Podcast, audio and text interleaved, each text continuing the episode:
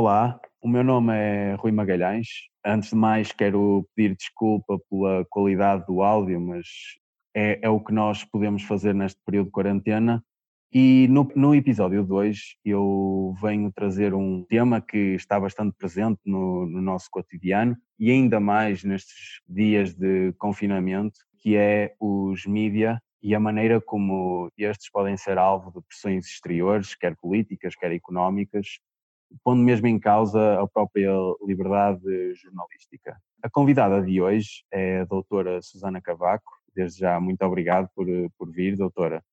Eu, Eu agradeço um, o convite. Obrigada. Obrigado, obrigado. Tenho a dizer que a doutora Susana acaba por ser uma, uma pessoa que assenta que nem uma luva neste tema, dado que tem um background realmente muito interessante. É licenciada em Comunicação Social pela Escola Superior de Jornalismo do Porto, onde veio até mesmo a dirigir a própria instituição.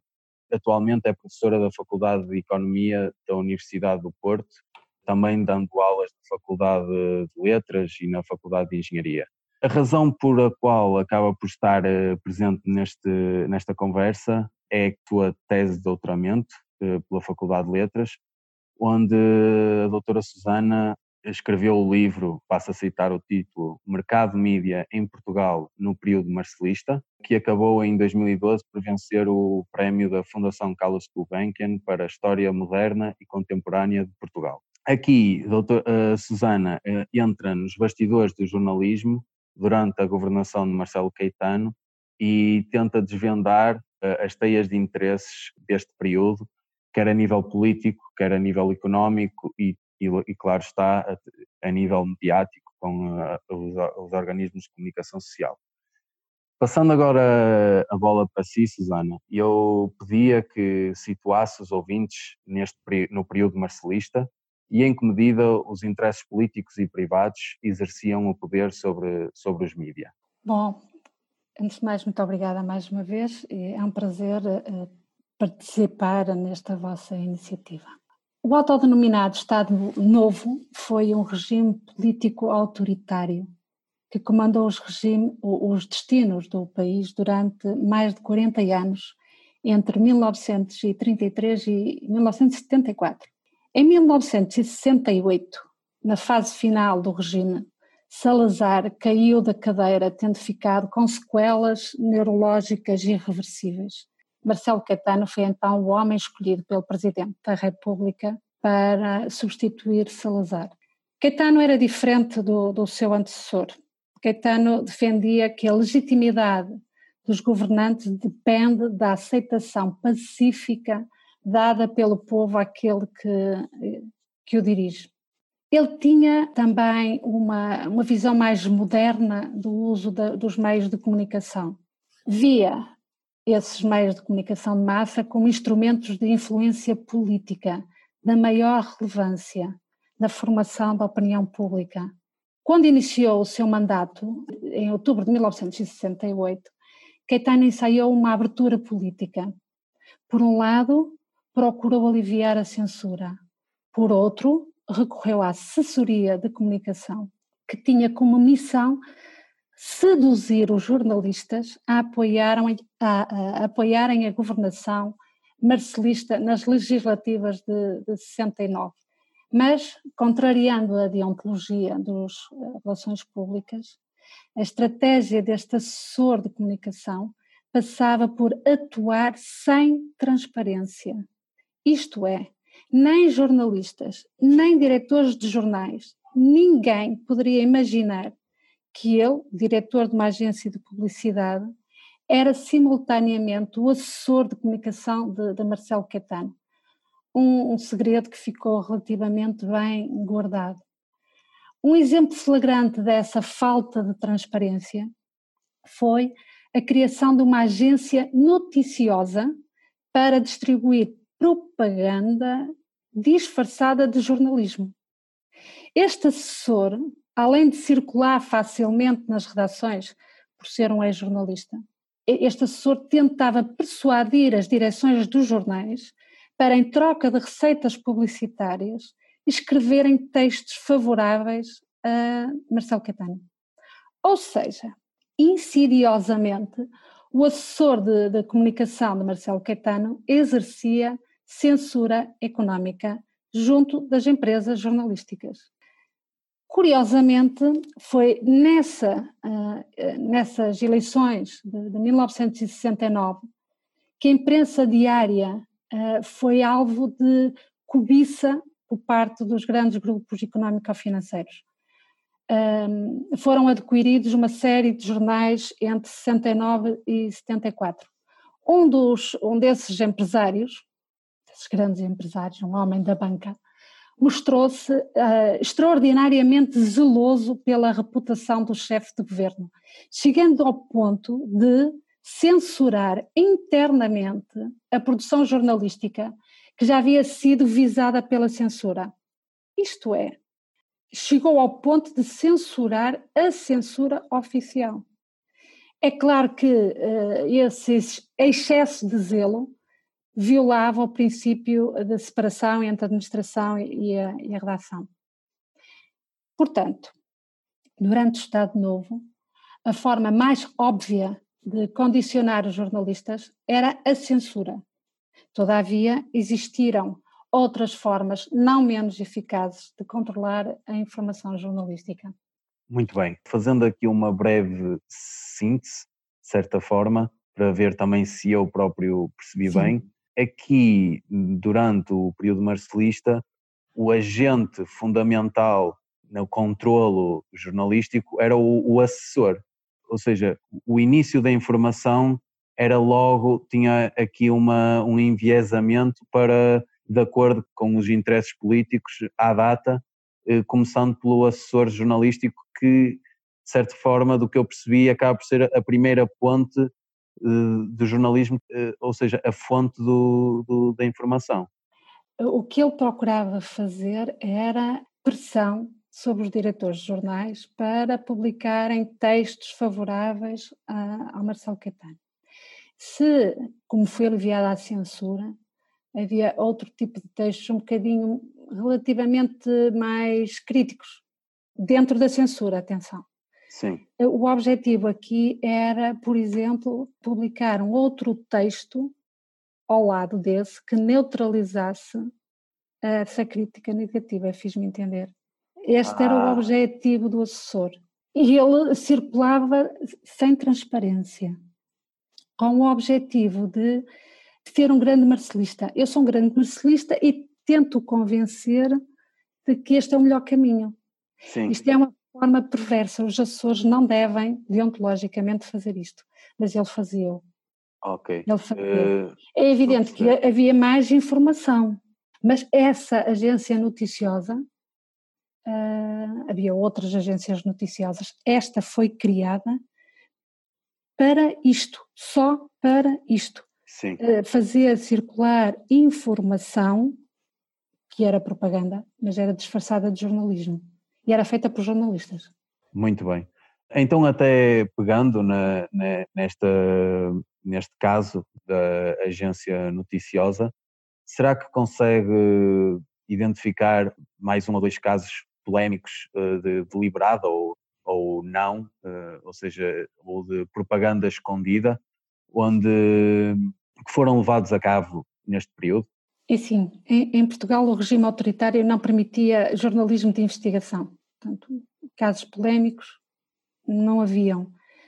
Acontece que há, há, um caso que eu não resisto a contar e que é, é relativamente anterior a, a Marcelo Caetano.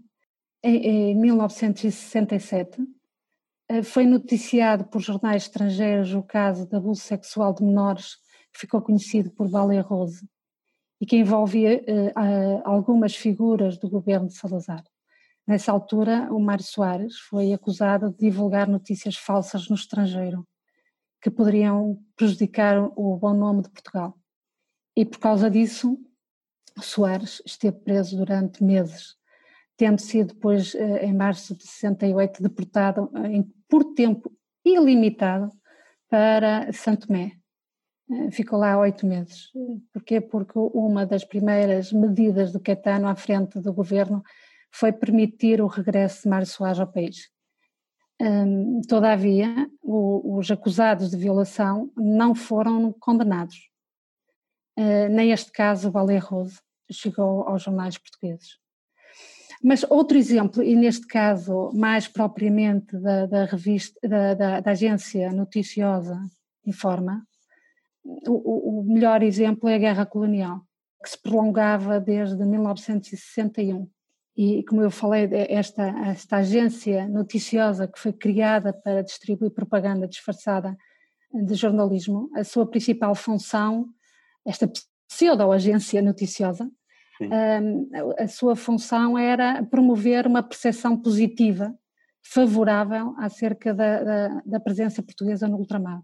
Por um lado, eh, enganava-se os jornalistas com propaganda disfarçada de jornalismo, eh, por outro lado, impedia-se o jornalista de questionar, criticar ou mostrar tudo que não fosse abonatório para o regime ou para essa presença de Portugal no, no ultramar. Portanto, o mesmo é dizer que se impossibilitava os jornais, portanto os portugueses, de saber a verdade. Possibilitava-se os jornais de informar e os portugueses de saber a verdade. Sim. E eu estou certa de que se fosse permitida a publicação de imagens de guerra colonial, desta guerra colonial, ela teria terminado muito mais cedo. Mas as arbitrariedades da censura não se limitavam nos assuntos de caráter militar, segurança nacional ou de ordem pública, a censura atuou de forma muito mais profunda e, e sempre em nome da proteção da opinião pública. Sim. A, censura impunha uma moralidade oficial. Por exemplo, a percepção de que somos um país de brandos costumes deve-se, em boa parte, à censura que proibia a publicação de certas notícias. Por exemplo, para que o cidadão não conhecesse a existência de mendicidade em Portugal, impedia-se uh, que se informasse por exemplo, que uma criança de 11 anos fora uh, detida por estar a pedir esmola. Uh, eu vi esse caso, um dos casos que me chocou na, na Torre do Tombo. Uma criança de 11 anos, essa notícia foi pura e simplesmente cortada. Porque, porque ia mostrar uma má imagem Exatamente, do país. país. Ah, okay. e, e, além disso, havia outros suicídios, aborto, crimes violentos, são notícias que, por lei, não poderiam ser publicadas. Muito bem. E eu tento agora, para finalizar esta abordagem histórica, perguntar mesmo, ou seja, o que é que falhou uh, para que realmente o, o, regime caísse? É uma excelente pergunta. O que é que falhou? Eh, quando Caetano chegou ao poder, ele prometeu renovação na continuidade. O, o tom do discurso uh, contrastava com o de Salazar. Apesar do país ter vivido uma certa descompressão, apesar de Caetano desejar o assentimento popular à sua governação. Ele não era um liberal, nem sequer um democrata. Nunca o fora. Nunca se mostrara favorável à implantação da democracia em Portugal. Pois para ele o povo português era civicamente imaturo para tal. O recurso à assessoria de comunicação foi uma experiência que não correu como Caetano esperava, por variedíssimas razões, eh, mas uma delas é que se tornara mais difícil uh, controlar as redações. Agora uh, as redações estavam rejuvenescidas de, de, gente mais escolarizada, gente de entusiasmo político, sensível às crises estudantis e à guerra em África. Muitos desses jovens são hoje eh, políticos da praça. Caetano cedo percebeu uh, que dificilmente seguraria o regime e, e, acabou por não prescindir da censura. Ele tentou aliviá-la, tendo em vista até terminar com ela, mas acabou por desistir e, e, apenas mudou de nome de censura, passou a exame prévio, eh, de natureza ah. cosmética.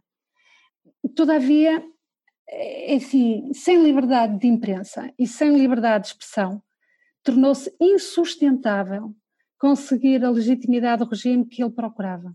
Uh, e, e Caetano foi ficando cada vez mais isolado. Para uns, as reformas eram insuficientes, para outros, eram exageradas e, e destruidoras do regime de salazarista. Portanto, não agradou a uns nem a outros. Talvez. Sim, estou a perceber. Talvez Caetano tenha chegado demasiado tarde, tarde à presidência do Conselho. De qualquer forma, eh, foram os vícios do regime que, por não serem denunciados nem penalizados, acabaram por envenenar o próprio regime.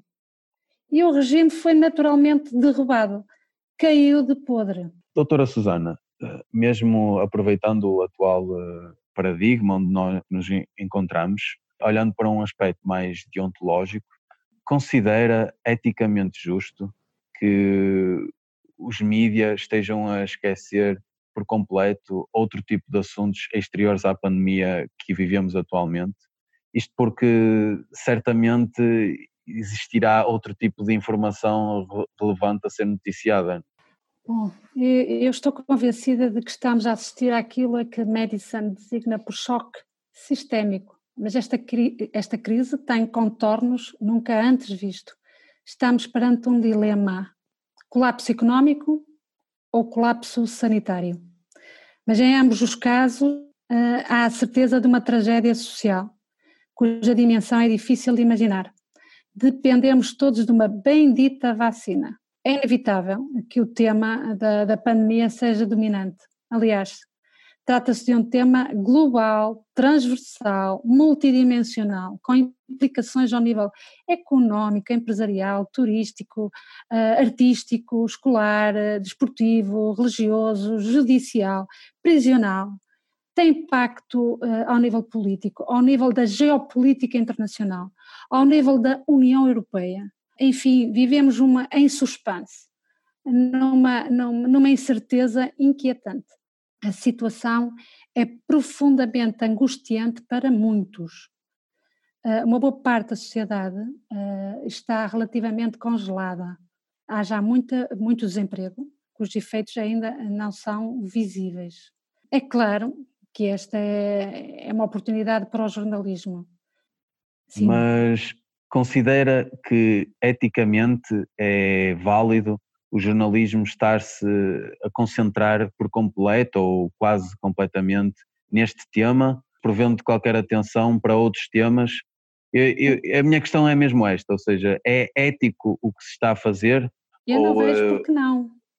Se ela é transversal, global, multidimensional, se a sociedade está relativamente congelada, até, até a própria ciência, o, o acesso aos laboratórios, quer dizer, uh, a não ser à procura da, da vacina, estamos todos uh, em teletrabalho, não é?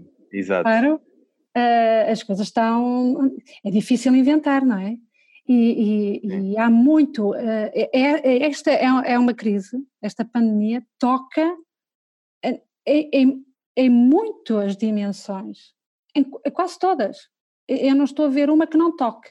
E, e, portanto, o que está a fazer o jornalismo é tocar nas várias dimensões. Atenção, na China, tanto quanto sei, a China não é um bom exemplo de democracia. Sim, sim. Nem sequer democracia é. Exato. Bom, a, a, China, uh, uh, pelo menos numa, fase, limitou o jornalismo, isto é, havia uma cota para notícias acerca da pandemia. Não acho que isto seja aceitável, porque é preciso inventar assuntos para encher chouriço, percebe? Assuntos que não têm a ver ah, com, estou, com, estou com a pandemia é difícil. É difícil encontrar. Eu, lanço-lhe o desafio. Um assunto que não tem a ver com a pandemia. É que até as celebridades, percebe? Até as celebridades estão, estão em casa, não, não há eventos, não? Os, os futebolistas começam a treinar, mas é, é, é difícil. O, que, as notícias é eles em casa a fazer habilidades, brincadeiras com os filhos e não sei o quê. Sim. Eu posso questionar alguma, alguma, algum bom gosto de algumas peças, mas hum, não é bem, bem monotemático. É, é, é um tema que, toca múltiplas várias, eh, dimensões. E por isso pode ser, eh, pode, pode preencher a, a agenda jornalística, de certa e, forma. E, enfim, e de facto, nesta altura, o, o, o jornalismo funciona como um, um fator preventor e, e, um fator promotor. Um serviço, um serviço de, de, até da própria saúde e da, exatamente, exatamente, da saúde física e mental. Mas eu acho que uh, o jornalismo neste momento ganha uma relevância ainda maior. Exatamente. vigilante, uh, até porque o poder político está, e isto em termos globais, reforça e amplia o seu papel, o seu papel e peso na sociedade. Exatamente. Portanto, precisamos de um jornalismo vigilante e que esteja atento à pandemia. Sobretudo à pandemia. aos números da pandemia, por exemplo. Era uma grande tentação andar a brincar com números, esconder números, não estou a falar de Portugal, mas estou a falar em termos globais. Sim. Uh, portanto, cabe ao jornalismo estar atento, ser vigilante, além de preventor, promotor e simplesmente difusor de informação. Uh, acho que nunca precisamos tanto de jornalismo como hoje. Eu, eu concordo plenamente. Numa nota final, e uh, aqui também vai de encontro ao que temos vindo a falar, eu ia pôr uma questão que tem a ver com o acesso à informação cada vez é, tem crescido de forma exponencial, não é verdade? Principalmente com a questão da, da internet. E eu aqui perguntava se, sua opinião, acha que o mundo tenderá sempre a ser mais transparente e verdadeiro onde nós temos realmente acesso quase numa, de forma utópica a, informação de certa forma limpa ou, e livre de expressão, ou haverá sempre casos em que a tal verdade, mesmo com a questão dos números, por exemplo, é omitida em prol de fatores políticos, económicos, uh, simplesmente fatores externos, até mesmo com a nova questão da desinformação e das fake news uh, que temos visto com a, a, avalanche da informação. É sim, vivemos num tempo complexo e cheio de paradoxos. Vivemos no tempo da pós-verdade, da verdade conveniente, mas vivemos também no tempo da transparência forçada, no tempo do movimento do, do, do movimento Me uh, no tempo da, do, do Wikileaks e de outros leaks, Uh, não se tolera mais uh, que as marcas sejam hipócritas, exige transparência, exige coerência. Relativamente ao jornalismo, de facto, os holofotes estão voltados para o jornalismo, uh, não se lhe perdoa, e bem, há muitos erros que poderiam ser evitados se a deontologia fosse mais respeitada, mas a grande ameaça vem do perigo de confundir fake news com notícias erradas. ambas fake news e notícias erradas são Sim. desinformação, mas elas são distintas. Uh, enquanto fake news é informação criada e difundida com a intenção deliberada de enganar, pode ser tanto uma arma de propaganda quanto um, um negócio obscuro. Outra coisa diferente são as notícias erradas. Sempre houve e sempre haverá notícias erradas, simplesmente porque errar é humano. Percebo, sim, sim. As teses de doutoramento podem ter erros, uma investigação científica é, é passível de erros, eh, uma notícia pode ter erros inadvertidos por, eh, por negligência, por exemplo. E isto, é, a intenção é o que distingue uma coisa da outra, fake de, de falsa, de, de, de false news. E, Ou, e, por isso, só, ok, sim. do que eu percebi, realmente aqui a minha pergunta se calhar não foi muito feliz, porque combinei jornalismo com fake news, que difere, lá está, na intenção, mas então considera que devido à, à crescente pressão na transparência e, e nos olhares atentos para, para o jornalismo propriamente dito, considera que o mundo tenderá realmente a ser eh, mais transparente e verdadeiro, ou seja, e a informação que nós que nós vemos diariamente nas organizações credíveis tende sempre a ser eh, isenta de pressões externas ou, ou acha que essa pressão haverá sempre, nem que seja económica, como temos vindo a falar? Bom, vivemos num tempo de paradoxos, como eu disse. Tem, eh, eh, existe transparência às marcas, mas eh, também assistimos a populismos de direita e de esquerda, populismos que, no, no fundo, não se enquadram bem nesta transparência. Do tipo, quem está dentro do sistema exige-se-lhe transparência, a quem está fora tudo é possível, tudo é válido. Sei, quem sei. está fora do sistema e quem se quer pôr-se fora do sistema, tudo é válido. Quem está dentro do sistema tem que cumprir todas as regras e tem que estar sujeito a, a, às regras da transparência forçada. É um tempo cheio de paradoxos. Eu acho que o futuro depende uh, do nosso consumo, do nosso consumo informativo. se ele for responsável, exigente e privilegiar a qualidade informativa, a probabilidade de um mundo mais justo, mais transparente, é maior. Se não, olha, não quero imaginar, não quero mesmo, não quero imaginar. Sim, porque vamos ter acesso a, muito mais informação eh, com muito mais probabilidade de ser enviesada, talvez. Então, é. Aqui, deixa-me só fazer uh, uma breve, a ver se, se eu percebi, se os ouvintes lá, lá em casa perceberam. Aqui, então, a questão do mundo e da informação que será sempre muito, tenderá sempre a ser maior, apenas depende ou, ou está em, em, em grande parte dependente de, de, nós, ou seja, de quem de do consumidor final e realmente nós comprarmos e consumirmos informação jornalística credível, dando liberdade aos jornalistas de, neste caso, de liberdade económica de, de, de fazerem as suas, de nos informarem da melhor maneira e, e não serem sujeitos a pressões que hoje em dia são cada vez mais económicas. Exatamente, quanto mais frágil, mais vulnerável. Portanto, Exatamente. depende ah, okay. de no caos informativo. E Pronto. Então, ser impossível distinguir. Doutora Susana, eu agradeço imenso. Realmente os pontos que trouxe à conversa foram muito relevantes e desde a abordagem histórica ao, ao presente, realmente esta noção de que realmente cada vez mais a informação está na, nas nossas mãos e no nosso consumo, esse ponto acho que até de certa forma educacional, acho que é, é muito bom e por isso eu agradeço uma última vez e também agradeço. Obrigado. Muito obrigado. Um, e uh, aproveito também para agra agradecer aos, aos ouvintes e recomendar também aos que ficaram mais interessados por este tema tão, tão presente nas nossas vidas alguns conteúdos que, que acho que são relevantes para se posicionarem melhor, de certa forma, até como consumidores ativos de informação os conteúdos que eu, que eu trago são, claro está, um passa por o, o livro da doutora Susana e volto a citar o título Mercado Mídia em Portugal no período marcelista.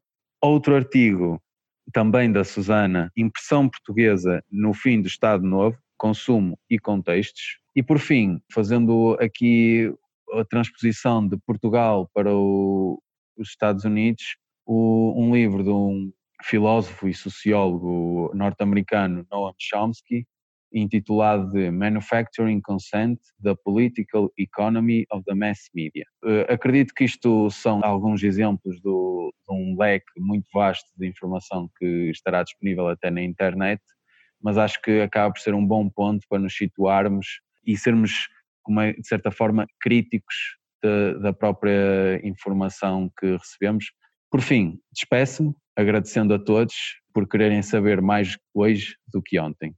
Fiquem em casa, mantenham-se seguros e até breve.